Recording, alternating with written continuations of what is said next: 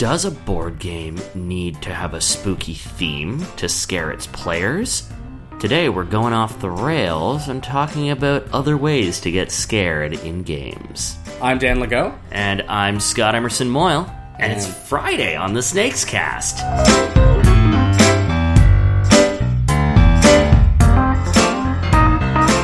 And uh, we're talking about spooky games that aren't necessarily, you know, spooky ghosts, spooky goblins, spooky David S. Pumpkins. I just found out what that meme is. It's real good. It, made me sad. It's real good. That's your homework, Snakes Cast audience.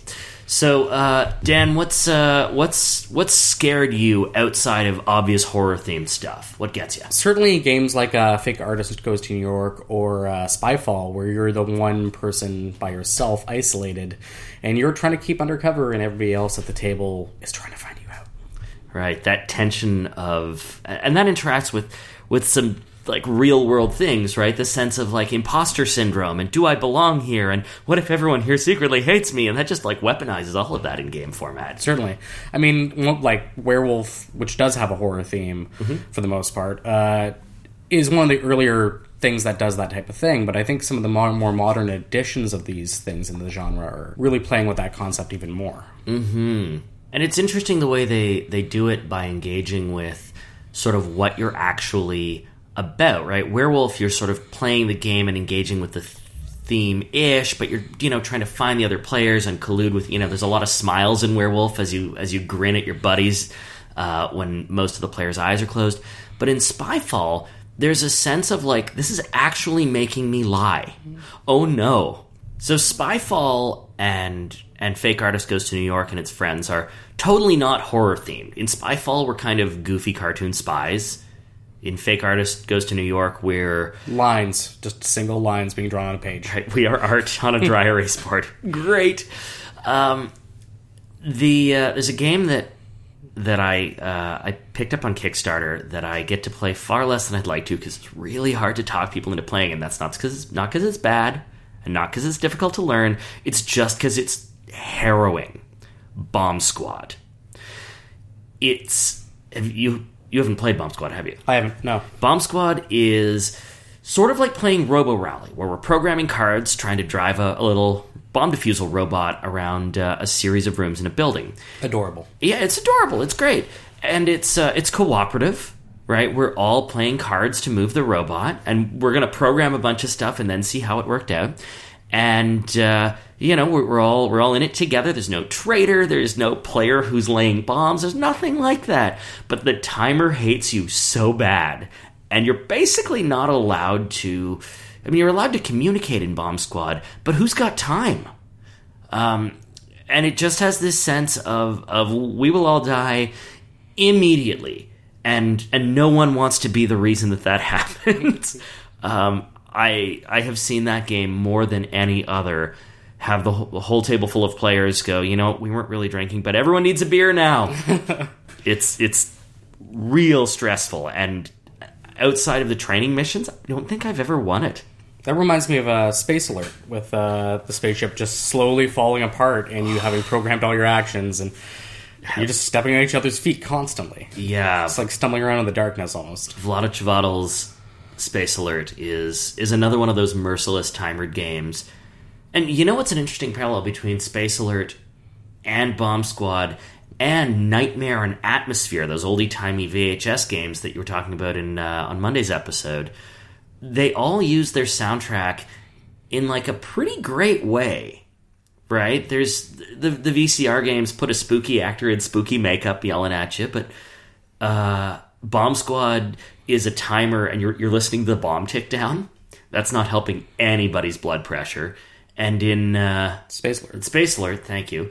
Uh, the soundtrack is it's like amazing, right? Yeah. Oh, yeah. And there's like communications blackouts where nobody can talk and things like that. So there's that pressure there and that sort of that tension, which I think is uh, something that we should see more of mechanically. So maybe the key to fear in games is immersion. Yeah, I think definitely that's the case.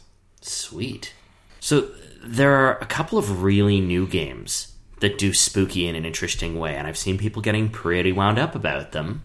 Uh, you've been getting into Not Alone, right? Yeah, I've had great success teaching that at the cafe. Um, Not Alone is a, a newer game that came out uh, just this year, and it's about a very lonely alien that lives on a planet all by himself, uh, and some humans crash on that planet, uh, and he wants friends, so he wants to assimilate them into the planet's biomass, so he has friends with him.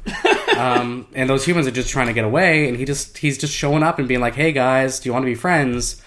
That is the most generous retelling of the theme of the movie Predator that I will ever bump into. so that's uh, that's a one versus many, yeah. Yes, absolutely. And uh, as the alien player, what what are you up to? What are you actually doing to It's- wreck the other players? It's kind of like hide and go seek on a game board where you have a bunch of cards that are laid out um, with the numbers 1 through 10. Each one of these represents a location on the planet, and players are going to be deciding where they're going to go investigate. You start the game with only 1 through 5, so you're trying to sort of explore outwards from there to get better locations. The concept is you have a spaceship that's slowly making its way down to the planet um, by small little moves every turn. And you have the alien who's just trying to catch the humans off their guard at the wrong place at the wrong time. Right, and the uh, the alien has a bunch of sort of ugly tricks up their sleeve, right? Wacky powers they get every turn, and the humans have very little survival gear. They'll have to get more by exploring the planet. silly humans. Uh, that's that's been a really popular one. It's uh, it's really interesting watching people get get stressed out. Easy to learn, and just, you know, it, it does hide and go seek really well. It limits information really harshly, right? Yeah. I mean, maybe that's an interesting ingredient for uh, for fear is lack of information, is blacking out part of what's going on. So there's another game that does lack of information in a really cool way. It just came out recently called Dark is the Night, and it's a two-player game. It's a it's a very small box, small footprint, tiny board, one miniature. There's there's very little to it, and it does a lot with a little. Where one player is the hunter, this really great little miniature of a uh, of a young woman in a, a hooded cloak with a crossbow, and visibly she just has two bolts left for the crossbow. And uh, the board is a three by three grid, the middle space of which is her campfire and uh, around the outside of that three by three grid, the, the nine navigable space, spaces plus the fire in the middle that she can't go through, are numbered spaces occupied by a, monster. heavy breathing monster, yeah. or you know, in the narrative that I'm sure you would teach it with, just a, a spooky creature that just wants to make friends. Uh, yeah, it's it's it's got a bone type vibe with you know the artwork and stuff. It's I, uh, it's a little bit cartoony, but but does fear pretty well. The monster moves by setting numbers on a dial that the uh, hunter player can't see. The hunter has a couple of tricks: uh, a, a noise trap that the monster might set off, um, a uh, a leg of ham that the, the hunter can chuck into the forest that distracts the monster, and uh, those two precious crossbow bolts that can be used either to try and kill the monster, and one accurate shot will do it, but you're literally firing blind into the dark. Uh, they can also be fired through the fire to set the bolt on fire, stick it to a tr- uh, which sticks it into a tree, creating a point of light that the uh, monster is detected if they move near. But once you use up those two crossbow bolts, then your only means to kill the monster is get right next to it and stab into the darkness with your knife. it, it plays in like five minutes too. It's super fast. It's very fast and and quite stressful uh, for the one player. The monster player gets to lord it over the uh, the the survivor player, but I think it does that very well. And it's critically, I think the one of the only games I can think of that does horror one versus many and never shows you the monster. Right. It's only represented as a pair of glowing eyes in the dark on a couple of uh, on a couple of the, the bits of art. And so play it as many times as you want. You are always just picturing whatever that thing is. And maybe that's the best use of misinformation in a game. The idea that some things just aren't knowable. That's certainly scary to me. So when it comes down to it, if you had to pick one game that scares you from everything we've talked about over the past uh, the past week's episodes, Cards Against Humanity. not makes you fear for the species. Uh, I don't think I've ever personally really felt fear from a game, but I'm also somebody who steeps myself really heavily in horror themed things to begin with. You are, I think, the spookiest fella I know. Watch a lot of horror movies and I don't really get scared, right? So it's it might be the fact that I've just uh, built a barrier to it. Right. Yeah, certainly tolerance to things like fear is a real thing that can happen. Last Friday is a game that does the whole slasher genre, which uh, we don't see too many games of.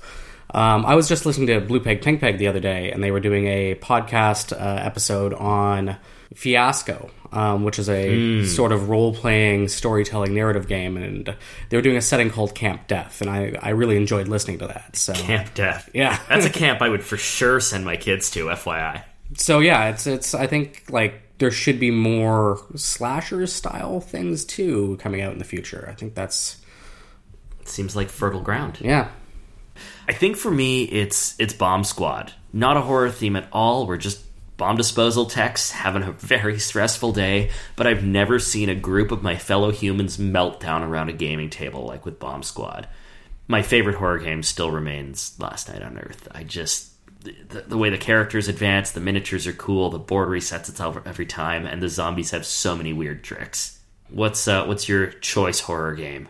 Uh, right now, I've uh, been playing a lot of Arkham Horror, the card game, um, and it is something that I've definitely fallen in love with. I've kind of bought all of it at this point, and it's just great. It, uh, especially now that I'm so far into the second campaign, um, things are just so brutally miserable every time I play the game. And that's what I want out of that style of game. Right. Yeah, that's, I mean, we didn't really get into it, but Lovecraftian games tend to not quite do Lovecraft right just by their willingness to let you succeed sometimes. Right. Um, I'm, I'm really glad to hear that that one stepped up the, uh, the punishment for Yeah, I think I have like it. two health left for my character before I'm completely gone forever. Well, I hope that goes well for you. That's all the time we have for this week, Internet friends. Thank you so much for joining us for the Snakes Cast Spooky Games Edition. I'm Scott, I'm Dan. and we wish you a happy Halloween. Uh, you can get in touch with us at podcast at snakesandlattes.com. The Snakes Cast is produced by Dax Audio, and music is provided by Bensound. Tune in next week when we talk about legacy games. Whoa! The opinions expressed today on the Snakes Cast are those of the presenters and nobody else's. See you next week. And happy Halloween, nerds.